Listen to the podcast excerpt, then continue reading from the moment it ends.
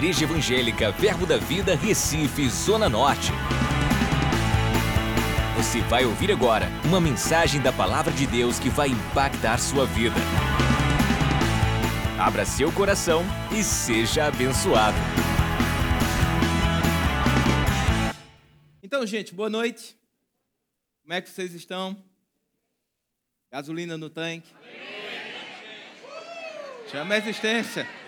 Tanque cheio. Engraçado como pequenas coisas podem é, balançar aquilo que pode ser balançado. Vou botar num texto bíblico para você entender. Abalar aquilo que pode ser abalado. Às vezes a nossa confiança está tanto na nossa sociedade, no nosso dinheiro, nas nossas posses, nas nossas riquezas, naquilo que a gente pode ver, que pegar, naquilo que a gente pode fazer com nossa força, com nosso braço. E de repente alguma coisa acontece pequena e muda tudo aquilo que nós conhecemos e tínhamos como verdades. Um, uma pequena paralisação de uma classe não estou falando nem contra nem, nem a favor, ok? Mas uma pequena paralisação de uma classe de, de servidores da sociedade abala a sociedade como nós conhecemos. Você já percebeu isso? Estamos parecendo filme de ficção científica. Gente parando o carro no meio da rua porque não tem gasolina para andar. Então, aquela confiança que a gente tinha naquela coisa natural, ela se torna tão sem sustentação e nós começamos a perceber que às vezes colocamos a nossa confiança em coisas que não merecem confiança. É um momento de reflexão, é, a gente tem que aproveitar todas as coisas para refletir, porque a Bíblia nos ensina a colocar a nossa confiança naquilo que não pode ser abalado. Naquilo que não pode ser mudado, naquilo que não vai mudar de maneira nenhuma, que é a palavra de Deus. A palavra de Deus, ela é inabalável, para sempre está firmada no céu, Senhor, a tua palavra. Não vai passar a palavra de Deus, nem um tio, nem uma vírgula, sem que ela seja cumprida. Nós podemos nos apoiar, nos levantar, nos firmar em cima da palavra de Deus, e ela vai fazer a diferença na nossa vida. É a palavra que vai fazer a diferença na nossa vida. A palavra de Deus nos guia a caminhos. Há caminhos de prosperidade, há caminhos de justiça, há caminhos de paz, há caminhos de cura, há caminhos onde o Espírito de Deus está envolvido, onde as coisas celestiais são reveladas para nós. É através da palavra de Deus que nós passamos por crises. É através da palavra de Deus que nós sobrevivemos ao deserto. É através da palavra de Deus que na falta, na escassez, nós andamos em abundância. Nada nos falta.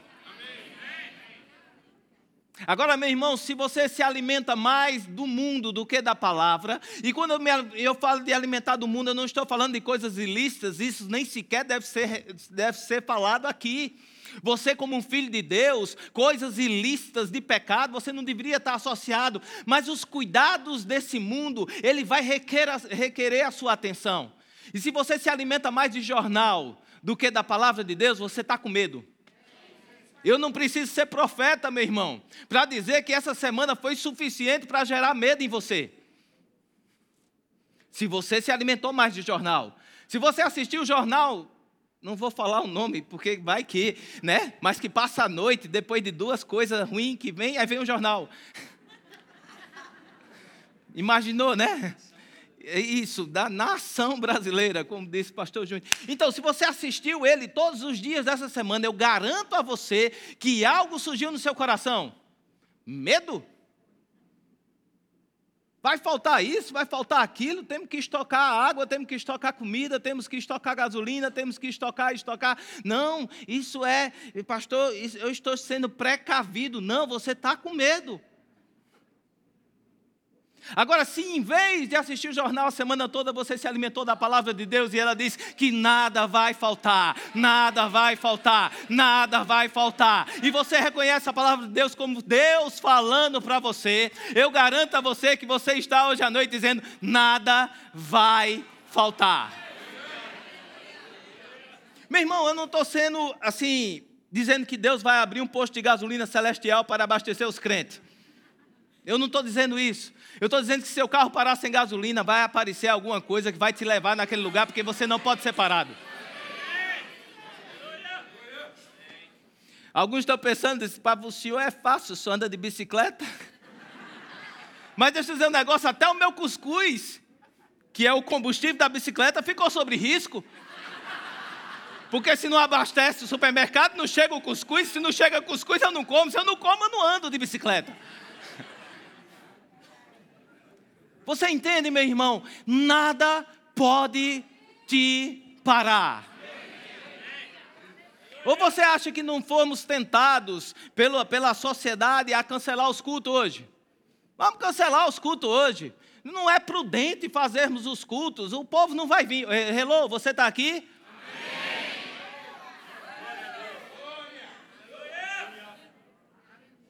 Eu gosto de humilhar o diabo porque ele levanta situações assim internas. Será que vai ter gente? Faça assim.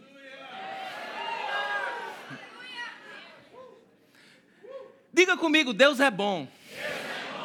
E a sua bondade, dura, para sempre. Para E eu vou dizer um negócio para você: você saiu de casa, não sei a dificuldade que você enfrentou para chegar até aqui, meu irmão. Não sei como você veio. Se você veio de carro, de Uber, de, de, de moto, de jumento, não sei como você chegou aqui. Mas já que você chegou. Essa é uma noite que a gente vai desfrutar, diga desfrutar, desfrutar. da bondade de Deus. Eu quero começar com um fim, e no fim Deus me disse assim: Salmos 34, 8. Salmos 34, 8 diz: Ó, oh, provai e vede que o Senhor é bom. Bem-aventurado o homem que nele se refugia. Eu estava com uma missão dentro do meu coração de defender Deus essa noite. Porque ultimamente, assim, muitas pessoas, ou algumas pessoas, ou sei lá, pessoas que têm voz muito alta, estavam gritando a todos os ventos e dizendo que Deus mata, Deus fere, Deus dá doença, Deus faz isso mesmo e acabou-se. E você vai ser confrontado na sua jornada cristã, na sua jornada gospel, com pessoas que têm uma certa influência no meio gospel, falando essas coisas. Não, está lá. Se você abrir sua Bíblia, você vai ver várias passagens, Deus matando pessoas. Deus mata e mata mesmo. E eu me levantei nessa, nessa noite com a vontade de defender Deus. Até que Deus disse: Eu não preciso de advogado. Ele disse: Quem precisa de advogado é o outro. Eu não preciso de advogado. A bondade de Deus não é provada teoricamente. A bondade de Deus não é provada na teologia, porque se fosse provada na teologia, teólogo desfrutava dela. E não estou falando contra o teólogo, eu gosto muito da teologia, eu gosto de estudar Deus, mas Deus não é entendido estudando Ele. Você entende alguns conceitos de, de, língua, você entende alguns conceitos de cultura, você entende alguns conceitos de coisas e você fica só na teoria. Mas Deus só é entendido com um relacionamento direto e sincero com Ele. A bondade dele só pode ser entendida completamente por você uma vez que você prova. Se você não provar, você não vai compreender. Por quê? Porque Deus criou o homem, eu gosto demais disso. Eu gosto de Gênesis, e você sabe disso. Toda vez eu falo sobre isso, eu gosto de falar sobre isso. É algo que me enche por dentro. Deus criou o homem à sua imagem e semelhança.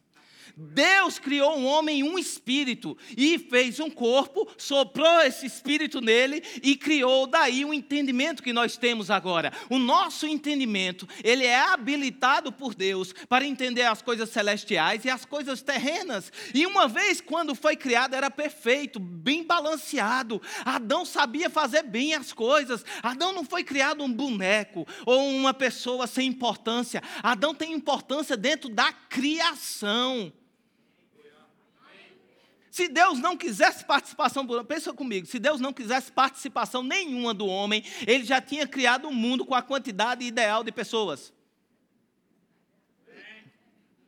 Ele disse: Pronto, está aqui. Eu quero um mundo com um bilhão de pessoas, está aqui, está feito, ninguém faz, faz, não mexe mais nada.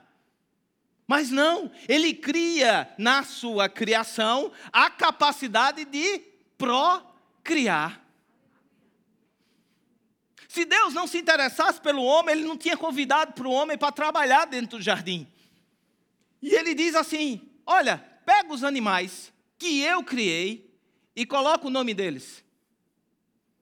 E você dizer, ah, mas botar nome é, é, é, botar nome, a gente bota nome. Meu irmão, botar nome nessa, nesse sentido que Deus chamou, não é simplesmente chegar lá e dizer, ah, pato. Por que pato? Tem cara de pato. Não. O nome do animal dava a direção da, daquilo que o animal seria. A natureza do animal dependia do nome que Adão ia colocar para que aquilo fosse manifesto no animal. Adão estava dizendo: Você é um leão, e como leão você vai reinar. Você vai ser diferenciado no meio da floresta. Você vai fazer a diferença onde chegar. A tua presença é forte. Então, Deus estava convidando Adão a participar da criação, dando propósito às coisas. E Adão começou a soltar e a profetizar propósito na vida de cada coisa que aparecia com ele. Agora entenda o seguinte: Adão não estava só na parada, porque a natureza de Deus estava em Adão. A natureza de Deus estava em Adão. Era algo que se comunicava. O Espírito de Deus com o Espírito do homem, o Espírito do homem com o Espírito de Deus. Quando Adão estava no seu propósito, colocando o nome, que ele olhava para o animal, algo de Deus saía dentro dele, algo profético se manifestava nele, e ele abria a boca dele no espírito de profecia e declarava. Essa interação era contínua. Era sempre assim. Adão manifestava a glória de Deus onde quer que chegasse. Mas um dia ele desistiu. E Deus deu para ele, e a gente precisa entender sobre isso, livre arbítrio. Você precisa entender sobre o livre-arbítrio, porque Deus não estava querendo alguém, um pau mandado aqui. Deus queria algo inspirado por Ele que o adorasse livremente. Adoração sem ser de livre e espontânea vontade é só um reflexo. Adoração sem ser de livre e espontânea vontade é só um reflexo. É isso que os anjos fazem lá no céu. Deus manifesta a sua glória e ele, santo, santo, santo, santo. Adoração por reflexo, Deus tem, mas Ele precisa de adoração por livre vontade. Não que você consiga adorar sem a presença dEle, a presença dEle te inspira a adorar e a adoração perfeita é através do Espírito dEle, mas Ele precisa da sua vontade em instalar. Então Deus cria a porta de saída, e a porta de saída é a árvore do conhecimento do bem e do mal. Uma vez que Adão comesse da árvore do conhecimento do bem e do mal, ele saía da presença de Deus e ia viver a vida dele como quisesse. Então Deus não cria o pecado, mas Deus cria o livre arbítrio. Adão, você pode escolher. Agora eu só quero você aqui se você tiver 100%. 99% não adianta. 100% está aqui comigo. Agora 99% vá viver sua vida. E Adão escolhe viver a sua vida comendo da árvore do conhecimento do bem e do mal. Lá em Gênesis 2, quando ele cita que certamente morrerá, significa que essa fluência, Deus, o homem, o Espírito de Deus e o Espírito do homem, acabaria. E do livre arbítrio, disso que você falou, nós chegamos a outro conceito importante: consequência e responsabilidade. Todo ato de livre-arbítrio gera uma consequência. E pela consequência, você é responsável por aquilo que você decidiu. Diga, eu sou responsável? Dentro do contexto que Deus criou, você escolhe o caminho que você vai seguir. Agora, existem consequências pelo caminho que você escolheu. E você precisa ser responsabilizado, responsabilizado por essas escolhas. Diga, sou eu, sou eu. que escolho. E no decorrer de pessoas uma após a outra, que se afastam daquela perfeição que um dia Adão presenciou, a gente vai ver pessoas que se perderam nos seus próprios caminhos, mas pessoas que escolheram certo. Caim escolheu errado, mas Deus o advertiu. Gênesis no capítulo 4, está lá. Abra comigo aqui a Bíblia no visor. Gênesis capítulo 4, a partir do verso 5. Quando Caim oferece a Deus a sua oferta e Deus não se agrada do coração de Caim daquela oferta, Deus vai lá e tem o cuidado de falar com Caim. E ele diz o seguinte: Irou-se, pois, de sobremaneira Caim, no verso 5, e descaiu-lhe o semblante. Então lhe disse o Senhor: Por que andas irado? Por que descaiu o teu semblante? Se procederes bem, não é certo, não é certo que serás aceito. Se, todavia, procederes mal, eis que o pecado jaz à porta, e o, Deus, teu desejo será contra ti, e cumpre a ti dominá-lo. Então Deus está dizendo a, a Caim, Ele está dizendo, cara, se tu fizer certo, é lógico. Você não está fadado ao erro. Você pode escolher certo, você pode escolher bem, você pode escolher o caminho correto. Não existe, é, é, é, é estou destinado à perdição. Não, o caminho está destinado à perdição. Escolhe o caminho da salvação. Sempre vai ter dois caminhos, sempre vão ter duas opções, sempre você vai bater o martelo, meu irmão. Agora, aqui tem uma certa dificuldade, todos do Velho Testamento vão ter essa dificuldade, porque eles não possuíam mais o Espírito. O Espírito não estava mais. E eles possuíam a informação. E como a gente começou falando de informação, você não vai compreender. Você só compreende pelo Espírito. É isso que fala em, segunda, em 1 Coríntios, capítulo 2, a partir do verso 10, quando ele começa a dizer: Olha, nem olhos viram no 9, nem ouvidos ouviram, nem jamais penetrou no coração humano. O que é que ele está dizendo? Olha, no Velho Testamento era impensável o que Deus estava separando, preparando para aqueles que o amam. Era impensável no velho, mas deixa eu dizer um negócio: agora chegou o novo, e no novo tem novidade. Agora o Espírito de Deus, que agora não está mais somente nele, veio fazer morada dentro de você, ele vai te anunciar todas as coisas, ele vai te revelar todas as coisas, ele vai te mostrar todas as coisas. O Espírito não fica satisfeito em ficar na, na superfície, mas ele adentra as profundezas de Deus, ele agarra os planos, os pensamentos talentos dele e deposita para você. O Espírito de Deus é responsável para nos mostrar aquilo que foi conquistado naquela cruz e gratuitamente dado para nós. E através do Espírito você pode entender. Mas dentro do Velho Testamento você vai ver pessoas erradas e pessoas certas, pessoas erradas e pessoas certas. E eu quero me destacar nas certas. Jó é uma certa. E Jó é o argumento maior de quem quer provar que Deus mata, fere, que Deus prova mesmo com doença, Deus dá. Só que Jó é da velha aliança. Jó está dentro de um contexto de pecado. Jó está vivendo uma vida que você não vive mais, que não existe mais, porque Jesus mudou. Mas dentro dessa vida, Jó tem exemplos para nos dar. Primeiro, Jó não é para provar ou mostrar o caráter de Deus. Jó não é responsável por isso. Jó é para mostrar como é que você se comporta em meio à tribulação. Ele começa capítulo após capítulo se comportando mal. Ele não, ele não fala mal de Deus, mas ele começa a procurar o que, qual foi o erro dele. O que foi que eu errei? O que foi que eu errei? O que é isso? Justiça própria? Procurando dentro da sua, própria justiça por que, que ele estava vivendo aquilo, mas isso não explica. Não explica. E ele foi, começou a falar e disse: Ah, não, não dá certo, alguma coisa está errada. Chega um bocado de amigo bom dele e diz: Olha, amaldiçoa Deus e morre. Vai, menino, entrega logo os pontos. E ele diz: Não, não vou entregar, mas eu também não compreendo, eu não entendo.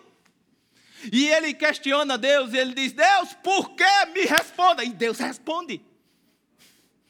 Deus mostra o mundo, Deus mostra a criação, Deus mostra tudo que está relacionado. Deus abre os olhos do entendimento dele e ele tem uma visão da profundidade, da dimensão, daquilo que Deus é, do tamanho dele. E quando os olhos dele se abrem, aquela experiência muda algo dentro dele.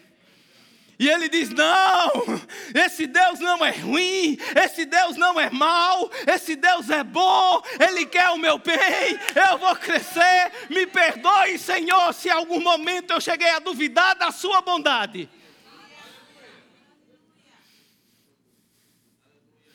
E Jó fala aí no, no capítulo 42 no verso 5, ele dá a chave. Ele diz: Olha, eu te conhecia só de ouvir, mas agora os meus olhos te veem.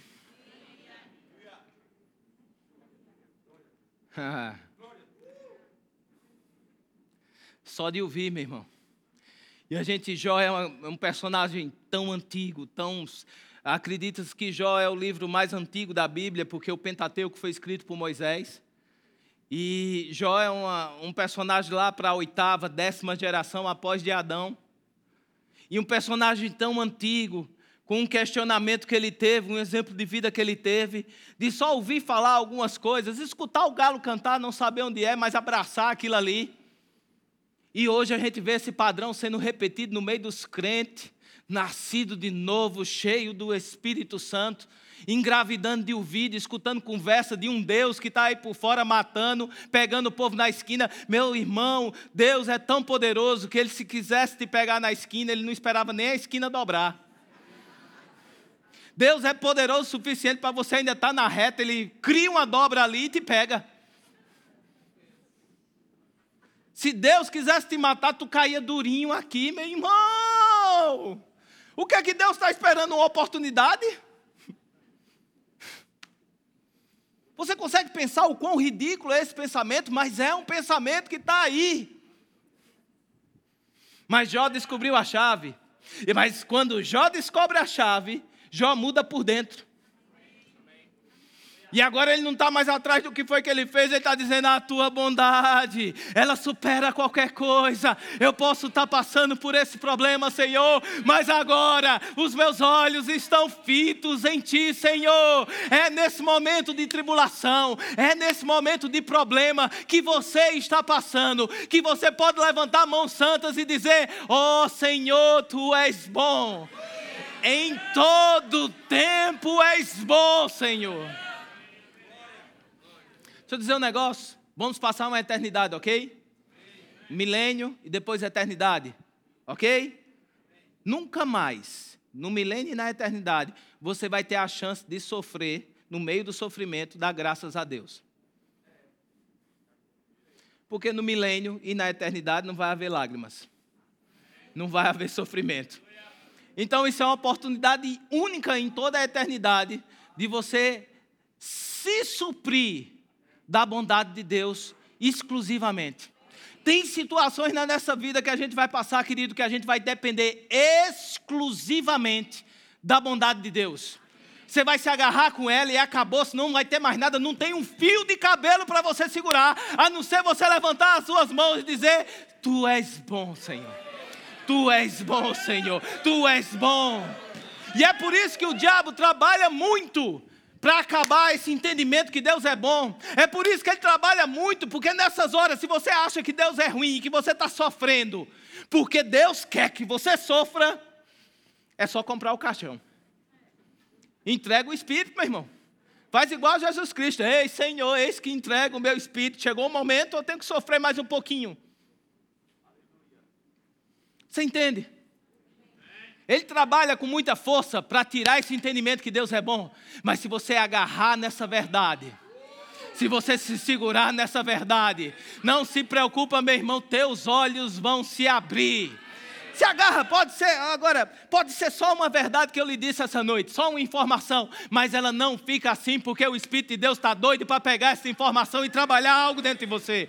Ele está doido para pegar aqui essa informação e dizer: agora vamos trabalhar, menino. Agora que você começou a falar que Deus é bom, eu vou trabalhar algo dentro de você.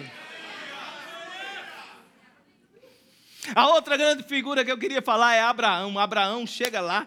Abraão tem uma experiência com Deus. Deus olha para ele, diz: sai da sua casa, da tua parentela, vai para a terra. O cara faz, acontece, vem, começa a prosperar. Deus diz: Eu vou te dar um filho. Como demorar esse filho chegar? E ele diz: Vai, vai me dar. E diz, e diz: Será que vem? Ele diz: Olha para o céu, olha para as estrelas, olha para o mar. Assim será a sua descendência. Esse menino, depois de muito tempo, já quase 100 anos, esse menino se manifesta. Eu não sei se você consegue entender um menino aos 100 anos. Não tinha comprimido naquela época, não, meu irmão. É na cara e na coragem mesmo o negócio. 100 anos o menino se manifesta. O menino está maiorzinho já, um adolescente. Deus olha para ele e diz: oferece. É como? Deus, é, assim, se eu tivesse 20, eu disse: ah, não, eu ofereço, faço outro. Mas é alguma coisa. Oferece. Aleluia. E alguns olham para isso e dizem: está vendo? Deus quer o seu Isaac. Deus quer o Isaac. Deus não quer Isaac de ninguém, meu irmão. Deus só precisa que você entenda a fonte do Isaac. Acho que tinha dias que Abraão acordava, olhava para o menino assim. Eu olhando para Dudu, Dudu está aqui, né? Vocês já viram? Eu perguntando a ele, não tem vergonha não? Ele disse, de que, pai? Assustado, tem vergonha não? Acho que nem se assusta mais, né? Eu faço as perguntas. Aqui batendo, tem vergonha não? Ele disse, de que, pai? Crescer mais do que o teu pai? Dez anos o menino está batendo aqui no ombro. Eu disse, tem vergonha de crescer assim não, rapaz? E eu imagino lá, Abraão olhando para aquele menino, não, crescendo assim, dizendo, ah, fui eu que fiz. Tá vendo tu? Olha, saiu do papai. Em alguns momentos, Isaac, Abraão pensando, ah, fui eu. Aí Deus diz: Olha, vamos entender o um negócio. Vamos compreender como as coisas funcionam. Agora, quando Deus pede Isaac, Deus não está querendo que você entregue a sua alegria para Ele. Entregue o seu melhor ao Senhor. Oh, você não pode ter nada de bom, senão Deus te pede. Tudo teoria que está aí, gospel, mundinho gospel. Eu garanto que vocês já escutaram alguma coisa parecida. Então está lá, Deus dizendo o quê? Deus dizendo: Olha, meu querido, você está vivendo ainda num ambiente de pecado onde as coisas não foram resolvidas. Deixa eu dizer uma coisa: o pecado quer o teu primogênito. É isso o preço do pecado. Ele quer o primogênito, ele quer que nada dê certo, nada vá para frente, nada prospere, nada funcione. E Deus diz: vai ter que matar. E Abraão, em vez de ficar chorando e dizer, ah, meu filhinho, em Hebreus explica a atitude dele, ele diz, ele creu em Deus, de maneira tal, que ele era fiel para cumprir a sua promessa, que mesmo que ele matasse Isaac, Deus era poderoso o suficiente para ressuscitar. Abraão não chegou lá de pobre, coitadinho, dizendo: Ai, Senhor, olha meu filho. Não, ele chegou lá dizendo: Senhor, foi tu que fez a promessa, foi tu que me deu, e se eu matar, ele ressuscita. Subindo para entregar a oferta de holocausto, aí está Isaac, já grande, dizendo: Opa, vejo o cutelo, vejo o fogo, vejo madeira, só não estou vendo o que, é que a gente vai matar. O que, é que a gente vai oferecer? Eu acho que talvez esse seja o momento de maior fraqueza na vida de Abraão, porque eu me coloco no lugar de pai. Ó, menino, cala a boca, vamos embora, vamos subir, vamos subir, vamos subir, não fala nada. Aí quando chega no caminho, só tá os dois, onde Abraão podia abrir o berreiro, chorar, agarrar ele. Aí Abraão responde em Gênesis no capítulo 22, no verso 8. O ambiente profético se abre no momento de pressão, meu irmão, anota isso. No momento de pressão, na hora lá de decidir, de bater se você é crente ou se você não é. Naquela hora, o ambiente profético se abre para você falar diferente as coisas que estão acontecendo. Naquele momento de pressão, naquele momento de maior fraqueza, naquele momento momento onde ele podia ter esmurecido, enfraquecido, agarrado Isaac, saído correndo para lá, Abraão abre a boca dele e profetiza. 22, 8: Respondeu Abraão: Deus proverá para si, meu filho. Deus proverá para si, meu filho, o cordeiro para o holocausto. E seguiram os dois juntos. Agora, a profecia que ele fala não é uma profecia qualquer, ele profetiza a respeito de Jesus Cristo, a porta profética estava aberta. No momento de pressão, a porta profética, uma janela profética se abriu naquele lugar e ele começa a falar sobre Jesus, porque lá em cima, quando Deus para ele e diz: Olha, está ali a tua oferta, não tinha um cordeiro, tinha um carneiro. Um carneiro preso no chifre. Quem era o cordeiro? Jesus Cristo. E aquilo que a figura que Deus queria demonstrar sobre o pecado, exigindo o teu primogênito, Deus está dizendo: eu resolvo agora em Jesus. Está profetizado.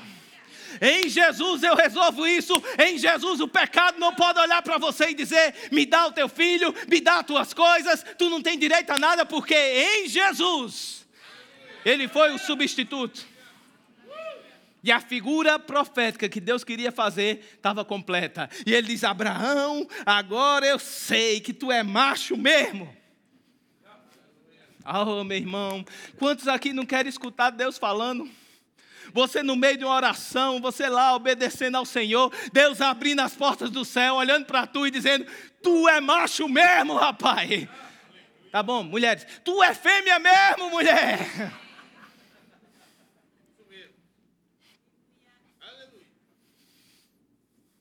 E aquele homem, contra todas as adversidades, contra tudo aquilo, resolveu confiar naquele que nunca tinha falhado com ele.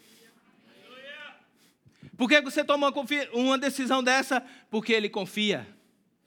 Chega Moisés. Moisés foi incumbido de escrever. Escrever o quê? A lei. Romanos no capítulo 5, no verso 20, diz que avultou, sobreveio a lei para que avultasse a ofensa, mas onde abundou o pecado, superabundou a graça. Esse versículo está falando que a lei existe para quê? Para mostrar que tem alguma coisa errada, meu irmão. Porque o povo estava começando a viver uma vida e dizer, deixa a vida me levar, e é assim mesmo, vamos vivendo as coisas aqui, as coisas vão acontecendo, e é assim mesmo. E é normal estar tá doente, é normal você ficar gripado, é normal você ter isso, é normal você dar errado as coisas, é normal você falir, é normal você quebrar, é normal você andar liso, é normal você estar tá triste, é normal você estar tá em depressão, é normal. E Deus disse: é não. Deixa eu te mostrar o padrão de normalidade. Esse é o normal. Não te desampararei, não te deixarei só. Tu serás cumulado de bênção, tu serás cumulado de riquezas, tu vai dar certo, tu vai dar certo na entrada, tu vai dar certo na saída, tu será cabeça e não cauda. Agora, para atingir o padrão de normalidade, você precisa andar num padrão de santidade. Foi isso que disseram lá. Todo mundo, amém, vamos embora, vamos ser santo. Mas sem o Espírito, não tem como.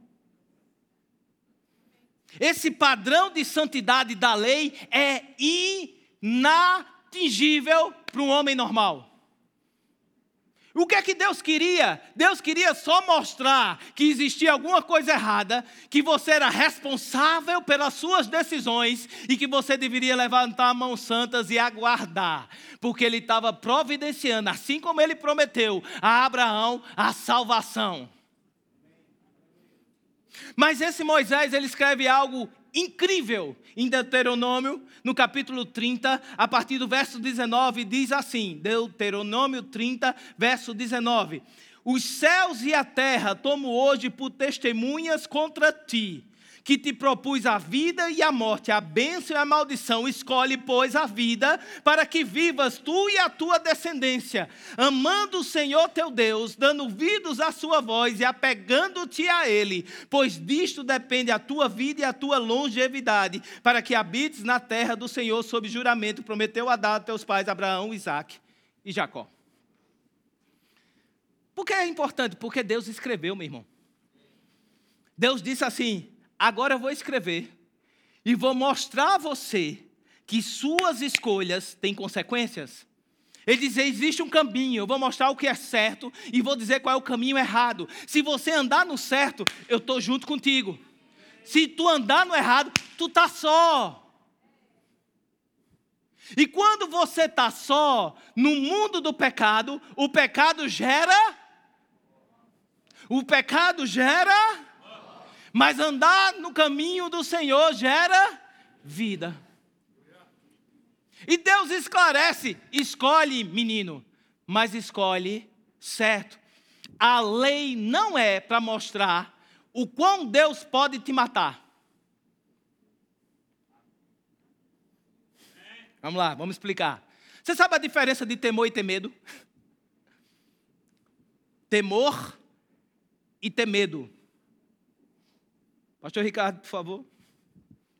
Pastor Ricardo é Deus. Sobe um degrau para ser mais Deus ainda. Pastor Ricardo é, é Deus. Ter medo. Ah! Ah! Lembra? Pregação? Pastor Humberto? Monte Sião? Monte Sinai? Quem estava aqui? Lá em Hebreus fala sobre o Monte Sião e o Monte Sinai. O Monte Sinai na questão do, do, da lei, quando eles olharam para o monte do Senhor, que eles viram o fogo lá, o relâmpago, todo mundo teve medo, ficou apavorado, porque se alguém tocasse era consumido. O próprio Moisés ficou aterrado. Já no Monte Sião, nós somos convidados à igreja dos primogênitos, tende chegado à igreja dos primogênitos, dos santos. Ter medo. Ah! Temer. Ah! Consegue ver a diferença?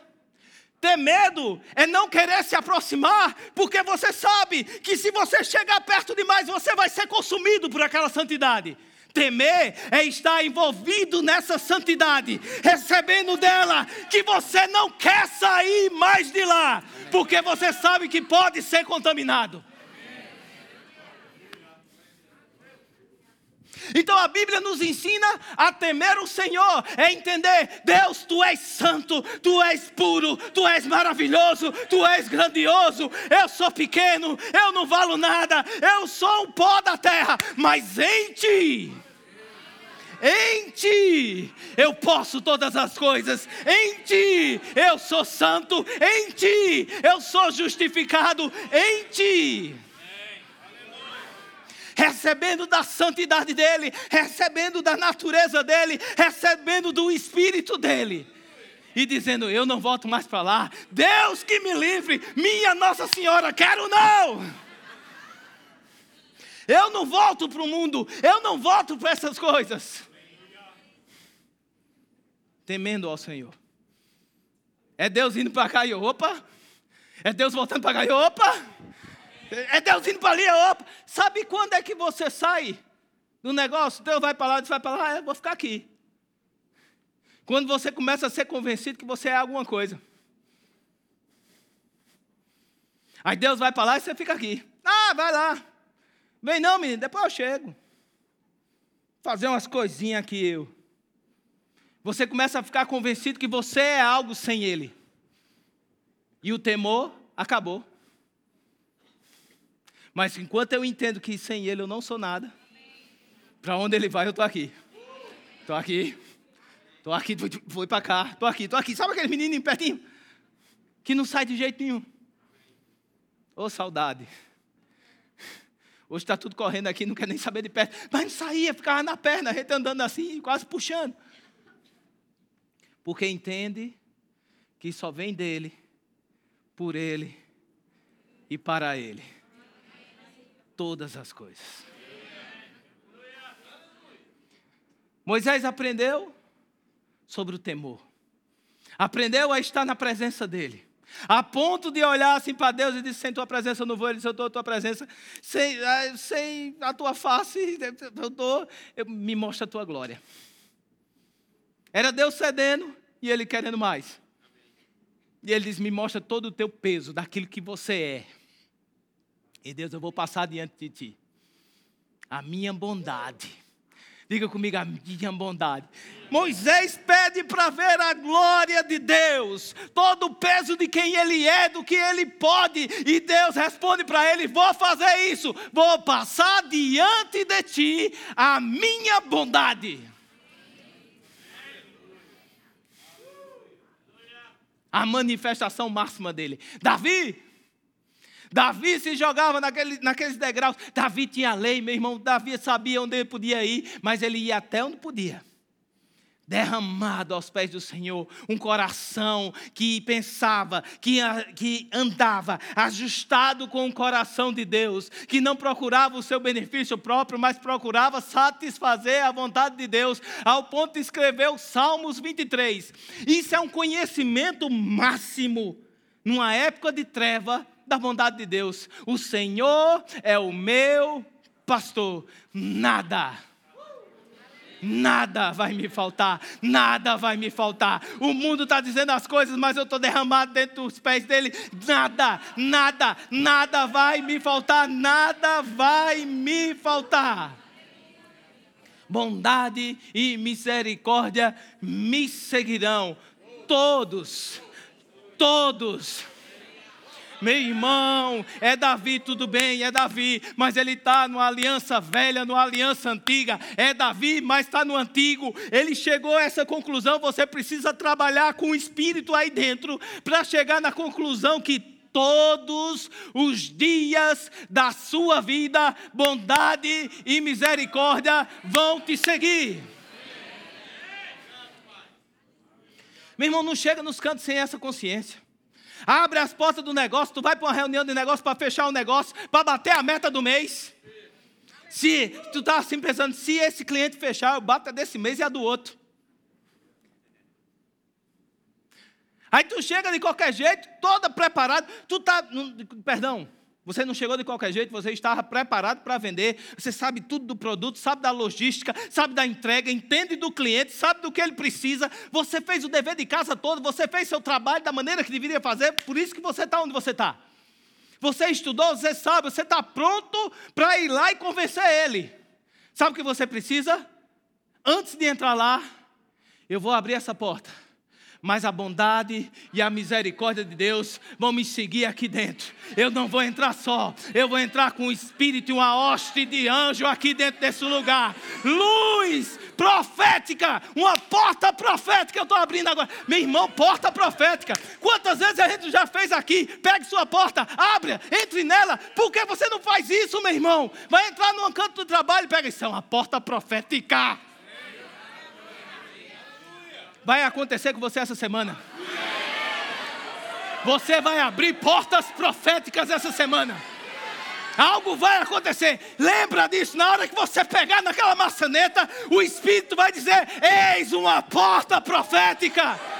Não entra nela de qualquer jeito. Abre ela dizendo: Eu estou abrindo uma porta profética agora. Bondade e misericórdia vão te seguir todos os dias da sua vida.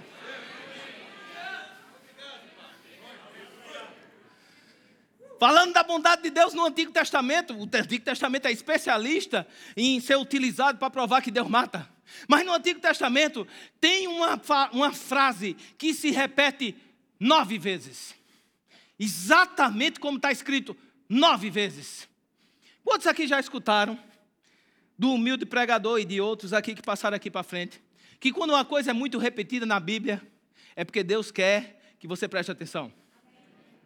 É por isso que a gente tem os evangelhos, os quatro evangelhos, que são os evangelhos que confirmam os feitos de Jesus. E quando algo é muito importante, está relatado em todos os evangelhos. A ceia do Senhor é relatada nos quatro evangelhos e ainda revelada a Paulo, que ele fala em 1 Coríntios. Ok? Então a ceia do Senhor é relatada cinco vezes. Ah, o meu justo viverá pela fé, quatro vezes. Mas essa frase aqui, nove vezes. A frase do jeito que está. Que frase é essa? Salmo 118, é um dos lugares, verso 1, diz assim: render graças ao Senhor, não é essa a frase, mas a frase começa agora. Porque Ele é bom, porque a sua misericórdia dura para sempre. Com essa, mais nove vezes. Com essa, mais oito vezes, aliás. Com essa fazem nove. Nove vezes. Se você for bom de caneta e anotar, anota aí, se não assiste de novo e pega lá. 1 Crônicas 16, 34, 2 Crônicas 5, 13, Esdras 3, 11, Salmo 106, 1, Salmo 107, 1. Se você... É rápido, mas nem tanto, né? Vamos voltar de novo. Caneta rápida, vamos lá. Primeira crônica não precisa botar crônicas, bota CR. Vai, vamos, vamos lá. Primeira Crônicas 16, 34. Segunda Crônicas 5, 13. Esdras 3, 11. Salmos 101, 106, 1. Salmos 107, 1. Salmos 118, 1. Salmos 118, 29, Salmos 136, 1 e Jeremias 33, 11. Não anotou? Vai em casa, YouTube, assiste de novo, dá o like, curte e compartilha. E se inscreve no canal, pronto. Faz o pacote completo. Vai lá, anota, curte, compartilha e se inscreve. Todas essas vezes foram citadas dizendo: O Senhor é bom. O Senhor é bom. O Senhor é bom. O Senhor é bom. E a sua misericórdia dura para sempre. Meu irmão, eu não sei, no meio das trevas que era, aquela vida de pecado, aquela vida sem salvação, aquela vida que apontava para Jesus Cristo, em meio àquilo ali, homens tiveram um vislumbre da luz. A luz brilhou para eles, no meio da escuridão, ele viu uma luzinha e disse: É essa. Eu não quero me apegar com nada dessa escuridão, mas eu quero pegar com essa luzinha. O Senhor é bom e a sua misericórdia dura para sempre. Mas, meu irmão, a gente não está vivendo mais nessa treva, porque Cristo Jesus já resolveu o problema das trevas. Agora não tem mais uma luzinha brilhando que o Senhor é bom e a sua misericórdia dura para sempre. É um holofote dentro de você. Sabe qual é a visão do milênio que eu tenho que mais me alegra? É dizer tchau para a minha sombra. Porque Deus é tudo em todos e não vamos mais precisar de sol ou de luz, porque Deus vai brilhar dentro de nós. Agora, aspectos da, do futuro a gente já vive hoje. Preste atenção.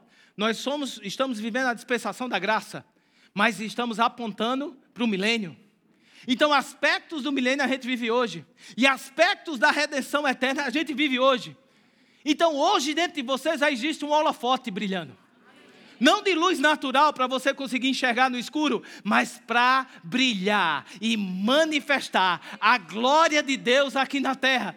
Alguém já foi parado, algum crente aqui já foi parado e dizer: tem algo diferente na sua vida. Não, se você já foi confrontado com essa afirmação, levante sua mão só para testificar entre os irmãos. Obrigado pela sua testificação. Alguém parou você no meio de nada e disse: Olha, existe algo diferente na sua vida é o resplandecer da glória de Deus em Cristo Jesus através de você. Porque Cristo veio para nos resgatar da maldição da lei, Cristo veio para resolver o problema. Eu queria chamar o grupo de louvor. Cristo é a solução. A palavra fala, a Bíblia fala em Hebreus, no capítulo 1, a partir do verso 3, dizendo que Cristo é a expressa é a manifestação, Cristo é a exatidão de Deus aqui na terra. E aquilo que a gente não consegue ver em Cristo não vem de Deus. Cristo é a expressão exata do seu ser, sustentando todas as coisas pela palavra do seu poder. Então aquilo que Cristo liberou nessa terra é, meu irmão. Você quer saber? Não. Assim, como é que é, pastor? Cristo visitou algumas passagens do Antigo Testamento. Ele foi lá e visitou. Ele vai em Samaria, já com a determinação de ir para Jerusalém para ser crucificado. Ele chega em Samaria e tenta arrumar um pouso por lá, um lugar para ficar. O samaritano que não gostava do judeu vira para ele, preparado, indo para Jerusalém, diz: Aqui você não fica, não, cai fora. Na hora que saiu, chega João, o discípulo do amor. Senhor, não quer que a gente ore e desça fogo e consuma aqueles malvados? João estava doido? Não, meu irmão. Se você for lá no Velho Testamento, você vai encontrar uma passagem que Elias está para ser preso.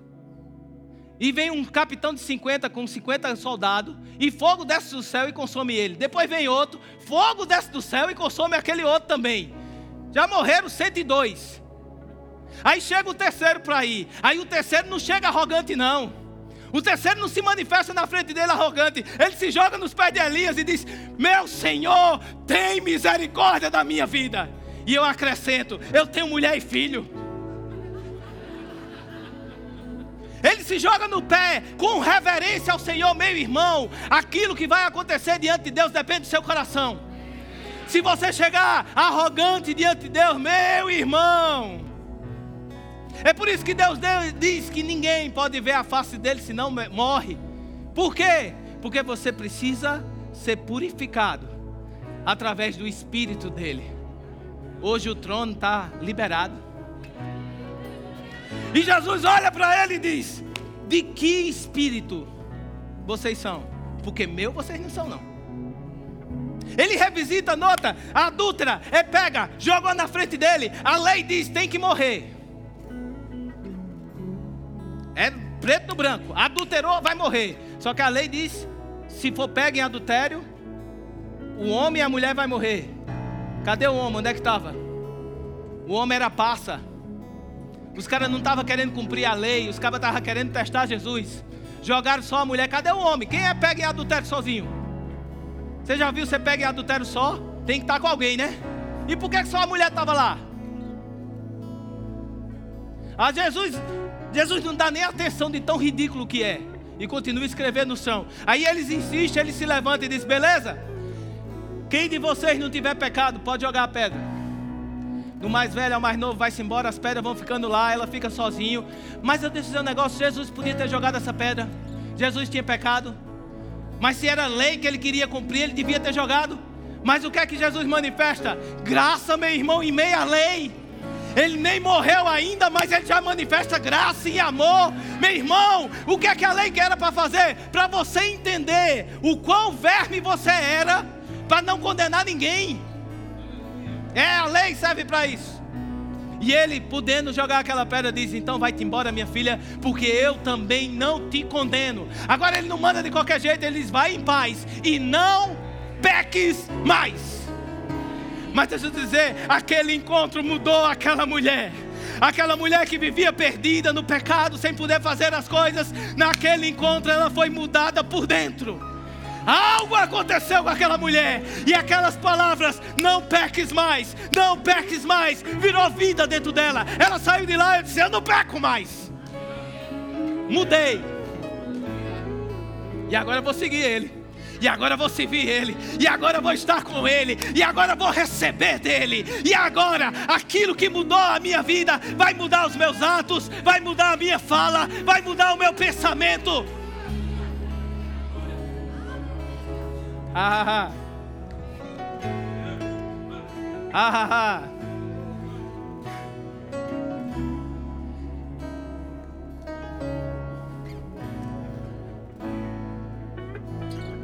2 Coríntios, capítulo 4, no verso 6.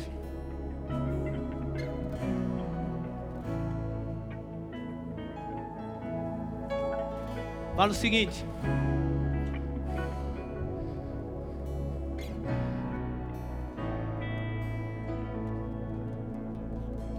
Porque Deus, que disse: das trevas resplanderá, será a luz. Ele mesmo resplandeceu em nosso coração para a iluminação do conhecimento da glória de Deus na face de Cristo.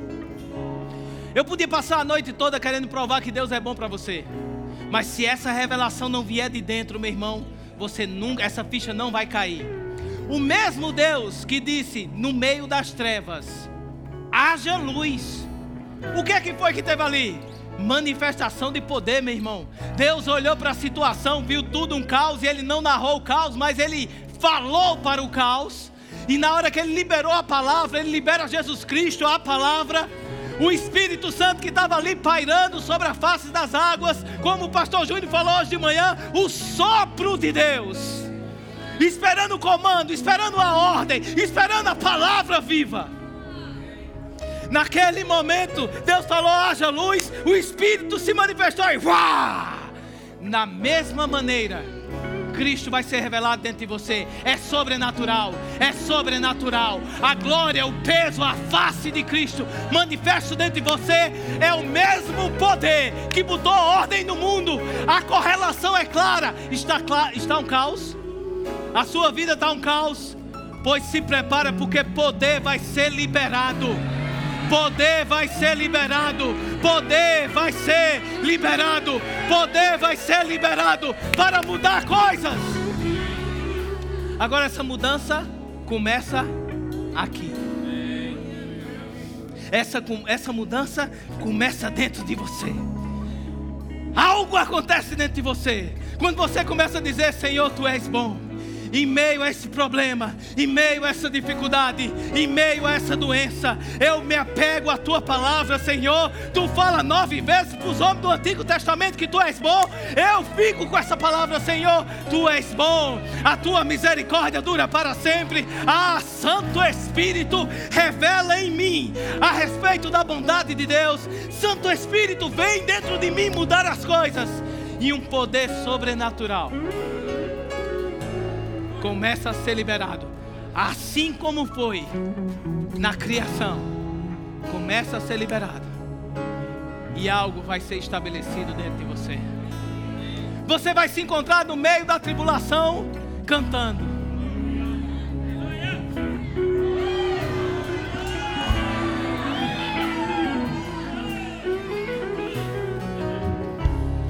Cantando. Cantando cantando, as coisas acontecendo e você cantando. Os motivos que te entristeciam estão todos lá, mas agora você não olha mais para eles, você não olha mais para eles, eles não te afetam, porque você está olhando para o alto e de repente você está. Uh, uh, uh.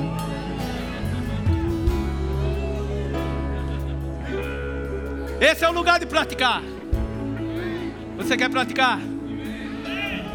Fica de pé.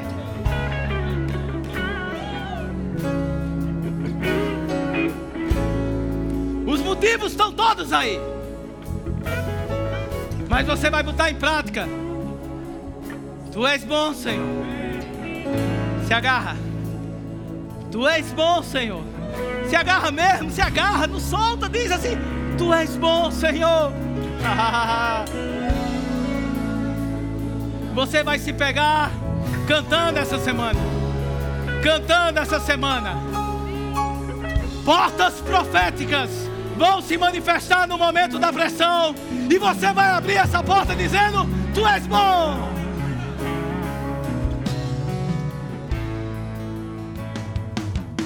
Acesse já nosso site verbozonanorte.com, além das nossas redes sociais no Facebook, Instagram e nosso canal no YouTube pelo endereço Verbo Zona Norte Recife. Ou entre em contato pelo telefone 81 30 31 5554 e seja abençoado.